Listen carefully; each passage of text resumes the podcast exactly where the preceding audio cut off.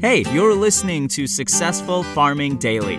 Here are three big things you need to know today. It's Friday, November 4th.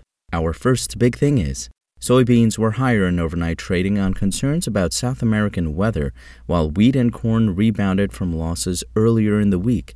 The weather outlook in parts of Brazil, the world's biggest exporter of soybeans, and Argentina is mixed. About 10% of Brazil's soybeans and first crop corn are at risk due to lack of moisture in the next two weeks, mostly in far southern Brazil, Commodity Weather Group said in a note to clients. Drought stress will rebuild in eastern Argentina in the next 10 days, the forecaster said. Still, rain in the center west and center south regions of Brazil is expected to recharge soil moisture after some short term dryness, CWG said in its report. Rains are forecast in northern and western Argentina, likely will boost crop conditions. Wheat and corn futures were higher in overnight trading, rebounding from losses this week after Russia said it would resume participation in the Black Sea Grain Initiative and allow ships to continue sailing from Ukrainian ports. Russia last weekend said it was exiting the agreement, but reversed course midweek after talks with Turkish President Recep Tayyip Erdogan and officials from the United Nations. Resumption of the deal caused prices to plunge. Still, the agreement, which was brokered in late July and began at the beginning of August, is scheduled to end on November 19th. It's unclear yet whether the deal will be extended, though officials from several countries and agencies have said they would like it to continue as it helps curb global hunger. Russian President Vladimir Putin has said that Moscow reserves the right to leave the deal at any time. Around 9.52 million metric tons of grain and other ag products were shipped from Ukrainian ports from August 1st through October 30th, according to data from the United Nations. Soybean futures for January delivery rose 15.5 cents to $14.52.5 a bushel overnight on the Chicago Board of Trade. Soy meal added $5.40 to $419.70 a short ton, while soybean oil gained 1 and 3 hundredths of a cent to 76.32 cents a pound.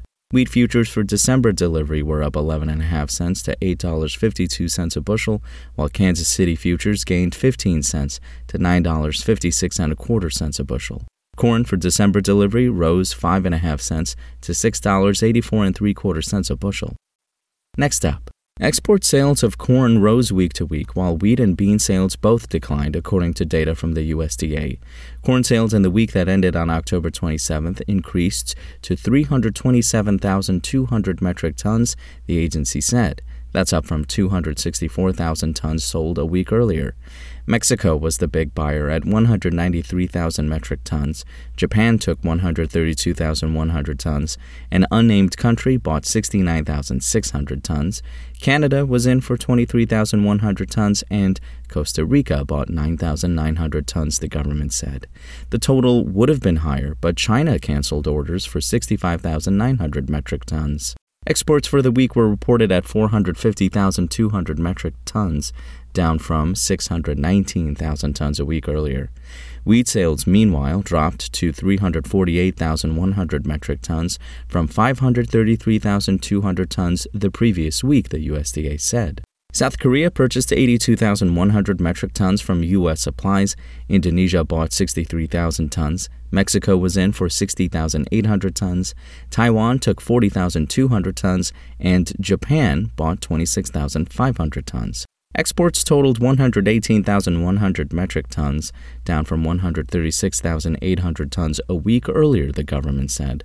Soybean sales last week totaled 830,200 metric tons, well below the 1.03 million metric tons during the previous week, the agency said. China bought 745,000 metric tons. The Netherlands was in for 151,000 tons.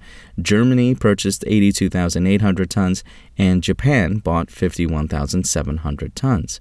An unnamed country nixed cargoes of 525,100 metric tons. And Bangladesh canceled shipments of 55,000 tons, the government said. Exports for the week came in at 2.65 million metric tons, just below the 2.75 million tons shipped a week earlier, the USDA said in its report.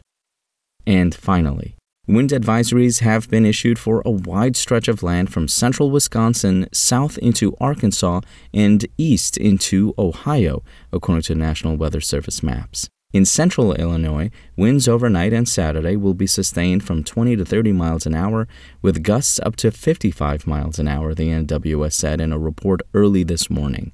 Winds in central Indiana and northwestern Ohio also are forecast to range from 20 to 30 miles an hour, though gusts will top out at about 50 miles per hour, the agency said.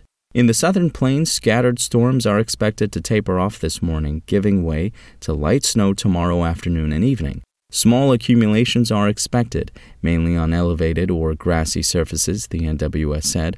The primary travel hazard will be reduced visibility within the heavier snow bands. Most roadways will remain wet. Thanks for listening. Follow more news on agriculture.com.